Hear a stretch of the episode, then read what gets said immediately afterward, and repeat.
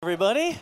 It's so great to be with you this morning. I just drove from Lake Travis. It's the first time I've ever spoken in Lake Travis and now here this morning. So that was really fun. A whole bunch of believers up there. On my way down, I was uh, I was um, obeying the speed limit, and as I as I coming down Southwest Parkway, there was this lady who had pulled off the side of the road and there were all these branches strewn across the road on her side.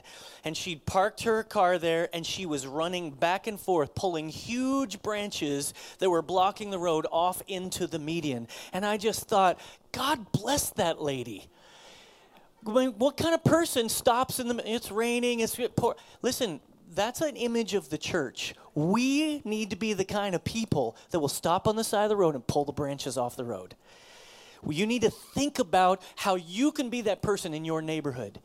If there's stuff going on in your neighborhood and branches down and all kinds of crazy things, be the person that gets in the road and, and will be inconvenienced. I think that's what God's called us to do. Uh, just one more thing on ADRN. Uh, I think they're training people all week long. Tuesday, Wednesday, Thursday, Friday for this current uh, disaster uh, with um, Hurricane Harvey. So um, you can check that out online. All right, time to get to the scriptures. If you don't have a message notes, I would love for you to uh, pick one up from all the uh, ushers here. They've got them in their hands. You can raise your hand and they'll get you one.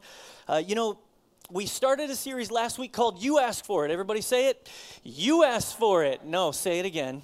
You, that means you asked for it, not I asked for it. This is when you get to say, this is when you to say, hey, I this is what I want to hear about. This Easter 2016 or 2017 2017 Easter this year, we took a survey and we asked you, what do you need to hear about? What do you want to know about? What do you want to talk about in our uh, services together? And so we're taking the top four answers. We're doing a little mini series right now. And then we're going to launch into a series on the number one answer, which has to do with purpose finding your purpose with God, finding your purpose in life. And we're going to spend some time on that because I think that's a big deal. And so last week we talked about dealing with difficult people, which was really awesome because I'm the only one who got the vantage point of standing up here and watching you squirm while we talked about the person next to you. It was fantastic. Um, but dealing with difficult people, if you missed it, you can watch it online at onechapel.com. I encourage you. It was a really, I thought it was a really sort of profound take on dealing with difficult people, and I think it was really helpful. This week, um, we're going to deal with number three answer, which was marriage, uh, family, and relationships.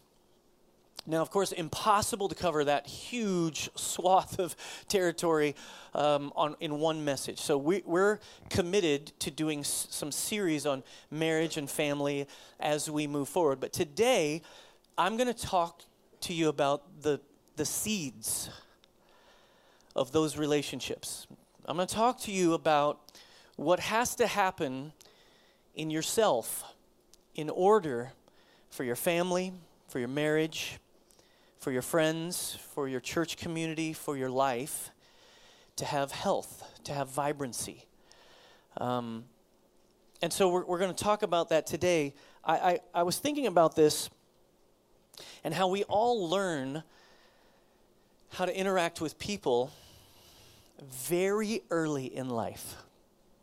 You know, all the, the big lessons of life are learned before age five. You want to learn about justice? Starts to happen to you about age two. How many kids say, say to their mom, That's not fair? And what does mom say? Life's not fair. I'm so sick of hearing that.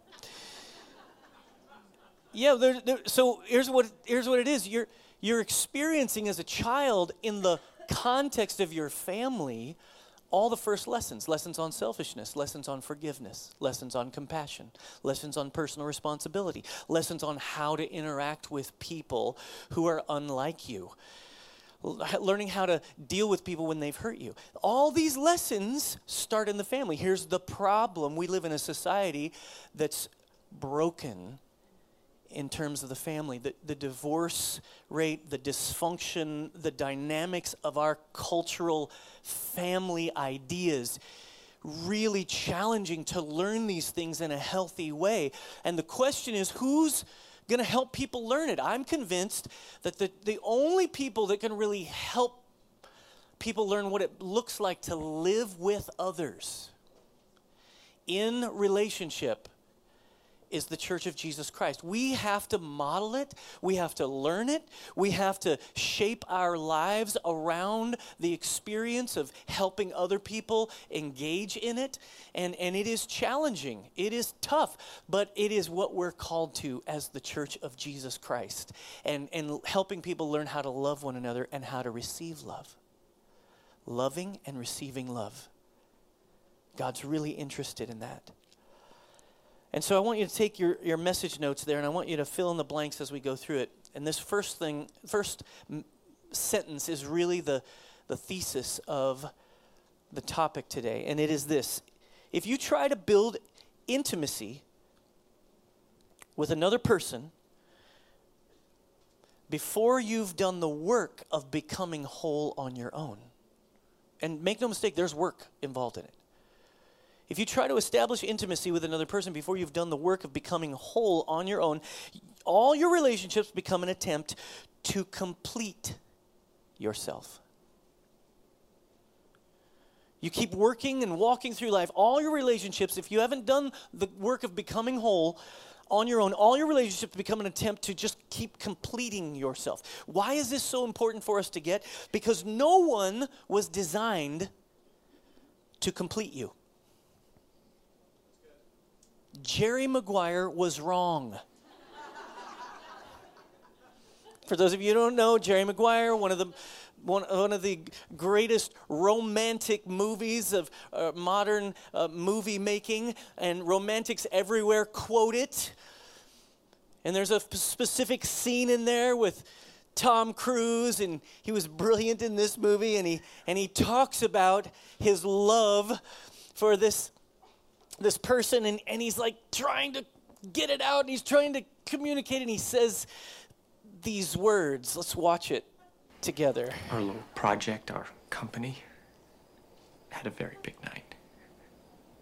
A very, very big night. But it wasn't complete. It wasn't nearly close to being in the same vicinity as complete. Because I couldn't share it with you. I couldn't hear your voice. Or laugh about it with you. I miss my, I miss my wife.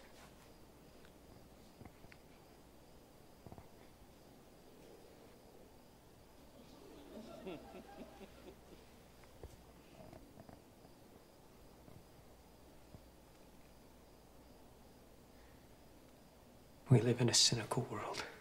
A cynical world. And we work in a business of tough competitors.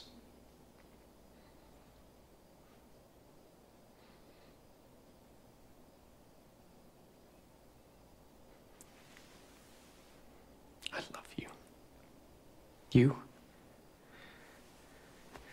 complete me. And I just had. Shut up. Just shut up. You had me at hello. You had me at hello.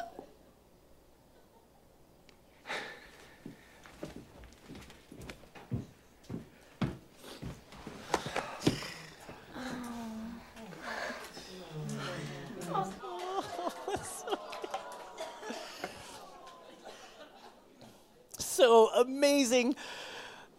An amazing romantic movie, second only to The Notebook. You can check that out.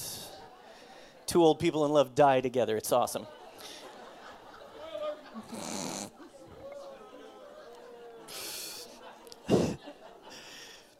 Here's the problem. When you see life as a, as a process of people completing you, you are constantly trying to engage in relationships to get stuff. to get something. I remember my oldest child, Zachary.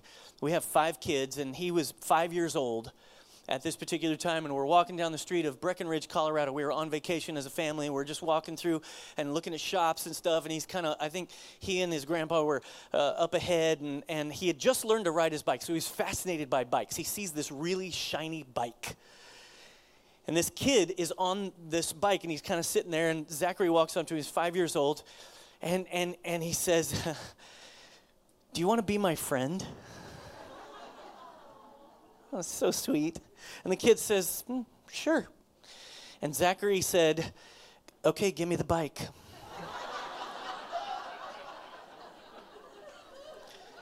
I mean, he literally said, I mean, it's like in his little five year old mind, like, this is the bridge you have to create in order to get the bike. you be my friend, then you share it with me. And I think if we're not careful as humans, we go through our entire life trying to get stuff from people to fix us, to make us better, to complete us, when really we can only find who we are one way. And I want to tell I want to give you three ideas that help you in this journey of becoming all that God wants you to be. I think if you want to be healthy in your marriage, if you want to be healthy in your family relationships, you want to be healthy with your friends, you've got to get a lock on your profound significance. Your profound significance. Now, you, now think about this for a second.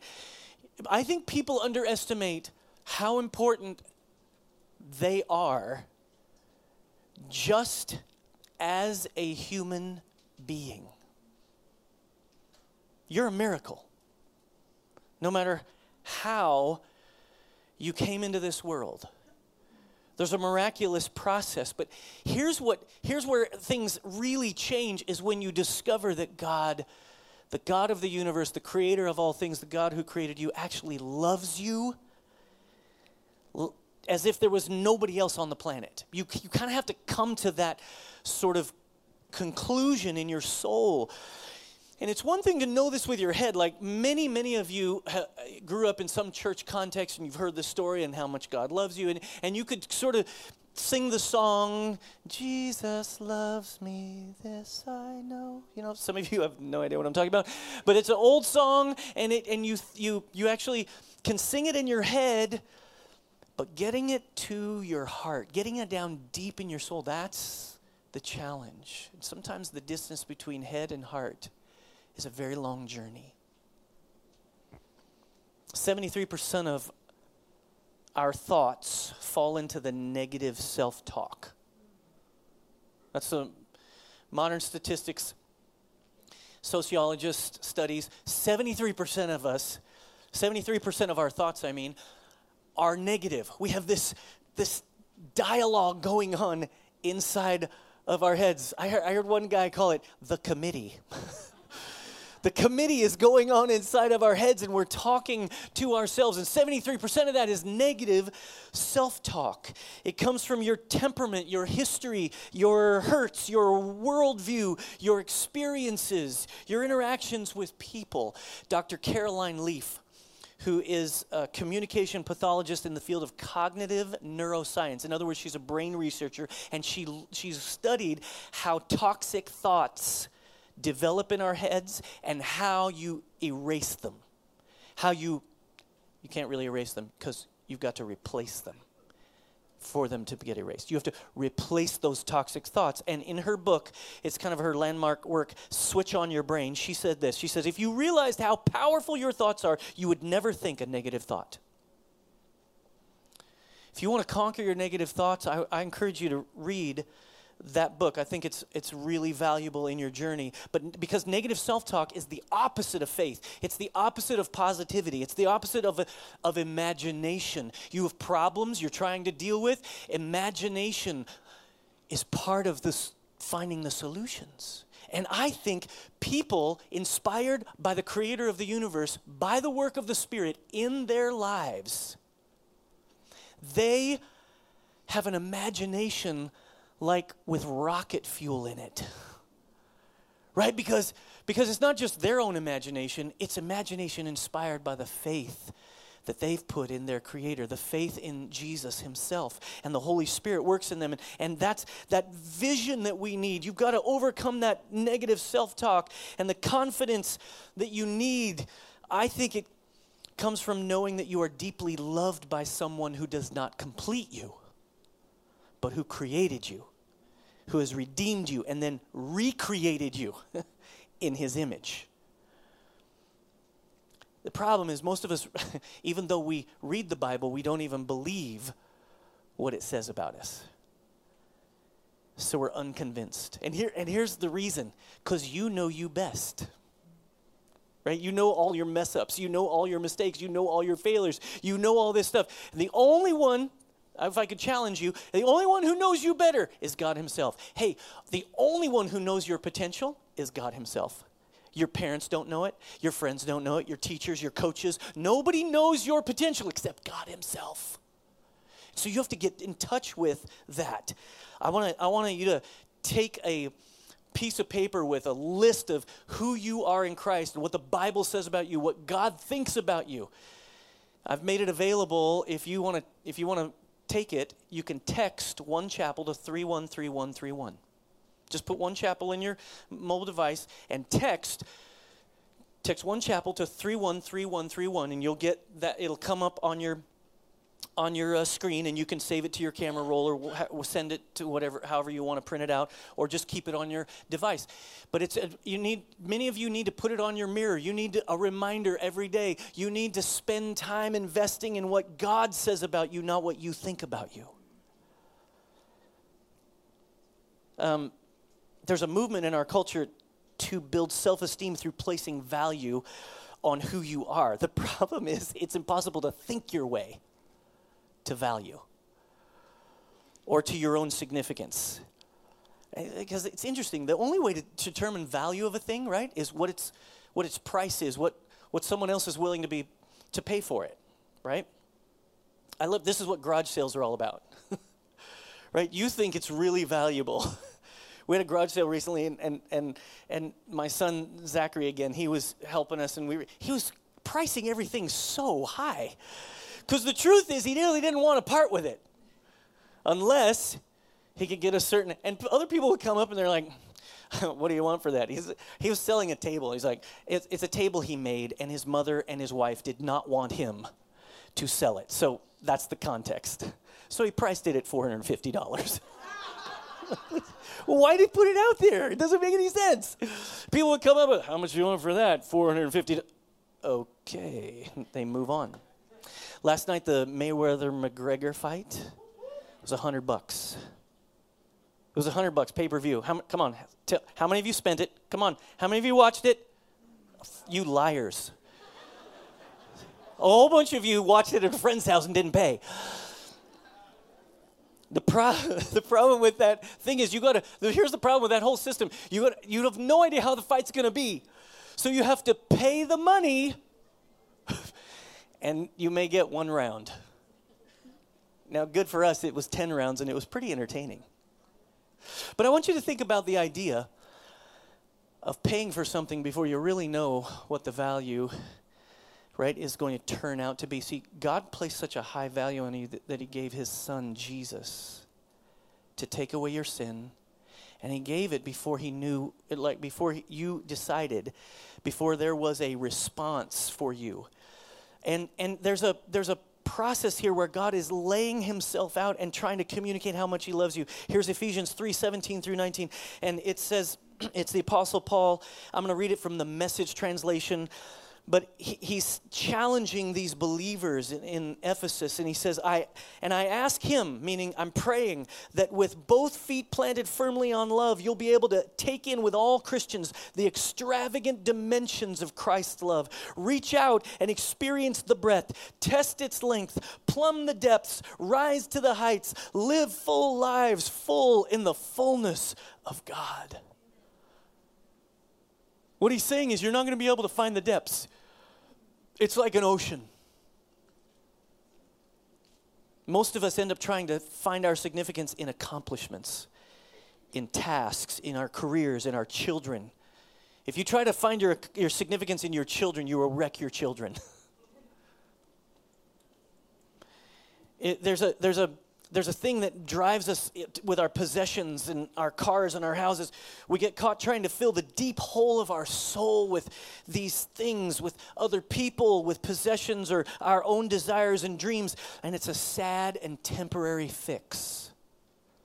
It's a sad replacement for the love of God that wants to come in and heal your heart, forgive your sin, transform your mind. Over my sabbatical, over the last eight weeks this summer, I got in touch in a new way with the love of God. I, I, got in touch in a new way with the significance of my life, unrelated to my performance as your pastor. Took me about four weeks to get there. Four weeks to get, no, just to get to the place where I could consider it, that I had any value uh, without being your pastor. Or no value about my performance as the pastor. I say it again pastors are people too, remember that. They got all this clattering stuff going on inside themselves as well. And as a perfectionist, I've often struggled with measuring myself in a correct way measuring, I've had a trouble with measuring up because it seems like I always think there should be more, an overactive sense of my own deficiencies. Maybe you relate. But while I was on sabbatical, I read a book.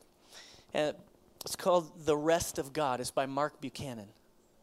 And, um, and this is what he says about Sabbath. It's a book about how to rest in God and what Sabbath means for us. So Here's what he said He said, In a culture where busyness is a fetish and stillness is laziness, sl- uh, rest is sloth.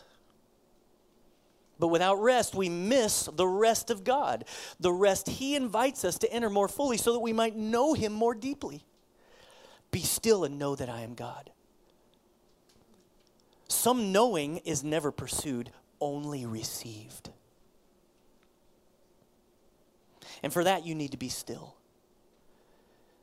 Sabbath is both a day and an attitude to nurture such stillness. It is both time on a calendar and a disposition of the heart. It is a day we enter, but just as much a way that we see. Sabbath imparts the rest of God, actual physical, mental, and spiritual rest, but also the rest of God, the things of God's nature, and the presence that we miss in our busyness. Listen, Sabbath is more about getting in touch with your value to God just as you are. Not producing anything. God's view of you is not utilitarian. He doesn't see you as a pawn or an object to wield in his impersonal plans. You've heard me say this before, but I'm going to say it again. Sometimes we pray these prayers, God use us, but I, I, I, don't know if, I don't know if we should use that language because God doesn't use people. We use people and misuse them. God doesn't use people, He he collaborates with them. He invites them into what he's doing. The creator of the, of the universe invites us into his miracles. He invites us to be part of what he's saying and doing in the earth. And he, we collaborate with him and he partners with us. He, he says, You're so significant in my universe. I want you to participate in my great purpose. If you don't have a profound sense of how God sees your significance and, and you get in touch with your profound significance, what happens is you start doing things for Him or thinking that He's using you. And if you're imperfect at it, you think you're horrible. And if you're really good at it, you start to think that you're pretty awesome. And then, but then the tiredness kicks in, and you can't ever like be good enough.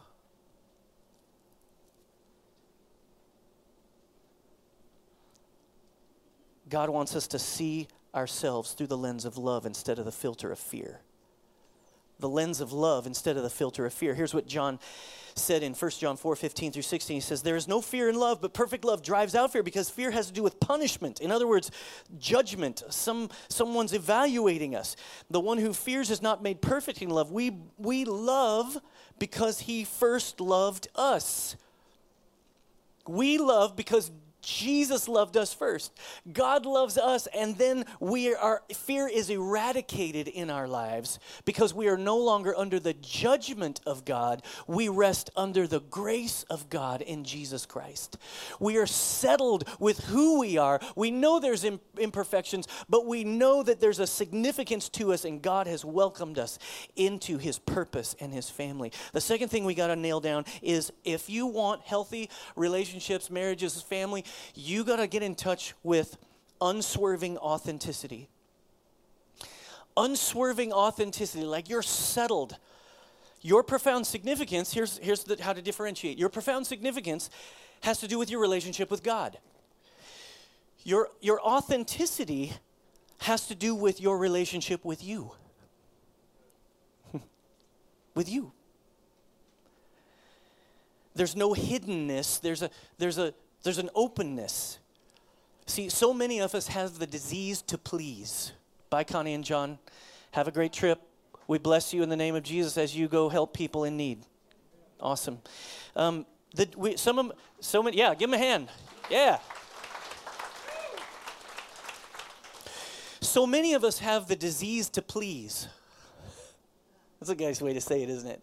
The disease to please. I know I've got, I told the church last week, I think, I told you guys, I was like, Amy and I are trying this new thing because we're people pleasers. It's called disappointing people. I'm, I'm just kidding. But, the, but Stephen Covey, who is a brilliant author, Seven Habits of Highly Effective People, he says in order to say no to people, which is really challenging, but it's important, in order to say no, you must have a bigger yes inside you. And very often we have to say yes to Jesus, yes to God, yes to what He's doing in our life, and no to people because they don't, they, they're not the same. The person who is healthy knows their purpose, knows their weaknesses, knows their strengths, has found a place of deep satisfaction and security where they can be who God has made them to be. And so, no matter what people think, no matter what people say around you, that person continues to move forward with what God's called them to do. Look at Ephesians 4 1 the message bible again. Here's paul and he's he's saying i want you to get out there and walk. Better yet run on the road god called you to travel. I don't want any of you sitting around on your hands. I don't want any anyone strolling off down some path that goes nowhere. So many people are just on a journey and they don't even know like where they're headed. They're struggling to find themselves but they're also but they're also struggling to let people really know who they are. We'll never be able to be honest and vulnerable with our spouse or our family or our kids or our friends until we find confidence in being who God's made us to be. Brene Brown, the author of Daring Greatly, another great book you should read if you're if you're wanting to improve your relational strength and and wisdom she says, because true belonging only happens when we present our authentic, imperfect, everybody say imperfect. True belonging only happens when we present our authentic, imperfect selves to the world. Our sense of belonging can never be greater than our level of self acceptance.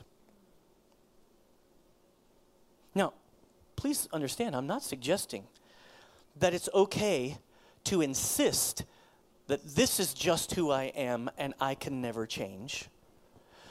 It's not, I'm not talking about insisting, oh, this is, this is who I am, this is how I was made, and so g- God loves me and I, I don't need to listen to anyone. I really don't, I really don't um, even, I don't really want to allow God to change things in my life. This is a, this is a profound moment in every person's life where they say, okay, I'm going to I'm going to surrender everything to God's desires for me, and I'm going to relinquish my desires. Because, see, see authenticity, sometimes people misunderstand it.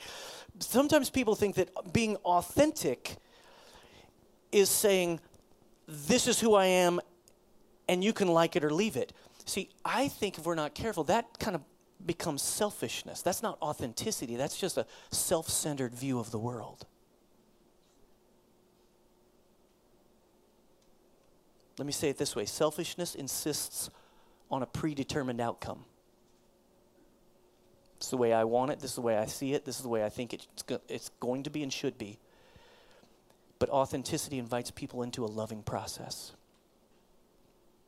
Authenticity invites people into a loving process because all of us are, have, have issues. All of us have baggage. None of us are perfect. All of us are in need of redemption and transformation. And if you don't think that all of us are in need of redemption and transformation, you're missing the whole point of the gospel.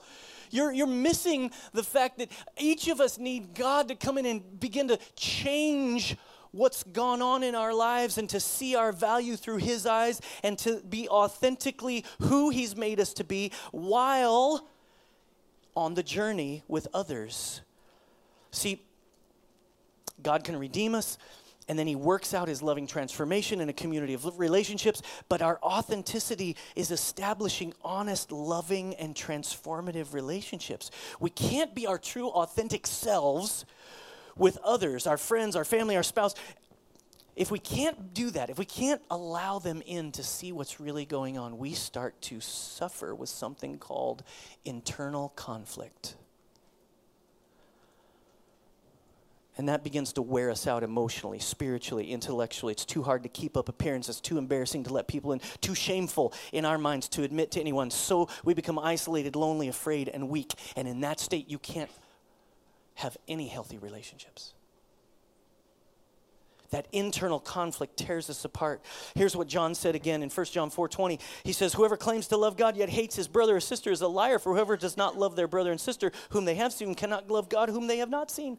And he has given us this command, anyone who loves God must also love their brother and sisters. Listen, what what, the way you discover how to be authentic is you live in a community where people really know you and it's okay to be in process. It's okay to be on your journey. It's okay to doubt. It's okay to wrestle. It's okay to be upset. It's okay to fight. It's okay. Nobody cuts you off because uh, uh, these things are happening in your life. That's what I want our church to be. That's what I want every small group to be. Is a place where people can feel safe enough to wrestle with their fears. And they're not afraid to say it because they'll know they'll be accepted but then they're loved enough. And the and the and the desire of the community and the desire of God is to take them on this journey and to help them become all that he wants for them to be. And finally, if you do these two things, you get in touch with your profound significance and then you get in touch with your your unswerving authenticity, something begins to happen. You get in touch with self-giving love self giving love. This is when life gets exciting because you're beginning to transcend your own boundaries and recognizing other people's needs. You don't just see yourself, you see others. You actually see past their veneer. You can see what is happening inside them, and you've decided you're going to give yourself to that. Jesus said, if you want to revolutionize your relationships, walk an extra mile. Be generous with everything you have. Be a blessing to others, even in the face of their pain, even in the face of their evil, even in the, in the face of persecution. And every time you do this, you're practicing self giving love. Again, the Apostle Paul says it in Ephesians 4 2. He says, And mark that you do this with humility and discipline, not in fits and starts, but steadily. Pouring yourselves out for each other in acts of love, alert at noticing differences and quick at mending fences. We're so bad at mending fences. I was just up in Lake Travis, and, and, and, and if, you, if you've been in a, a, a rural setting, you know what happens when you don't mend fences quickly. You lose all your stock. Worse yet, other uh, wolves and, and thieves come in. Listen, in a, in a world where relationships are so important, it's, it's, this is what the Apostle Paul is saying. He's saying, be alert to the differences that are going on around you and other people and be willing to mend the fences. Be willing to work hard together. Be willing to love people and pour out yourself in acts of love. This is who we're called to be as god's people. The brilliant author and theologian Henri Nouwen he said our greatest fulfillment lies in giving ourselves to others Sociologists confirm this. People who are active in giving themselves away to others, even if they don't know God, they, there's, a, there's a certain satisfaction that starts to come into their lives. Here's what uh, First John says, and this will be our final scripture. He says, Dear friends, let us love one another. For love comes from God, and everyone who loves has been born of God and knows God. Whoever does not love does not know God because God is love. This is how God showed his love among us. He sent his one and only Son into the world that we might live through him. This is love, not that we loved God, but He loved us. Sent His Son as an atoning sacrifice for our sins. Dear friends, since God so loved us, we also ought to love one another. And then my, one of my favorite passages in the Bible, verse 12 No one has ever seen God, but if we love one another, God lives in us, and His love is made complete in us. Can I tell you, if you don't hear anything else today, this is what I want you to leave with. Final sentence. God is most interested. Everything in the gospel, everything in the good news, everything about God's interaction with your life is focused on restoring to you the art of giving and receiving love. People are so messed up, they don't know how to give love. They don't know how to, and, and, and that kind of begins with the fact that they didn't ever receive it. So, the gospel, the good news, the work of Christ, the message of Jesus, the message of God's great salvation is accept his love fully and completely, and then let it spill over in others as well. This is what we're called to be. I want the band to come up, and we're going to come to the Lord's table. But I want you to hear me. This is the secret to every valuable relationship we have. It's what makes us most like Jesus. This is the idea that will transform our marriages and families. Self giving love. I am so secure. I am so settled. I am, I am at peace with who God has made me to be. I see my significance. I am embracing authenticity and I begin to give myself away to the world. Close your eyes and bow your heads and, and let's pray. And I, as we come to the Lord's table, I just want you to think about I just want you to think about what God might be asking of you. Maybe there's a hurt in your past or a wound from your history.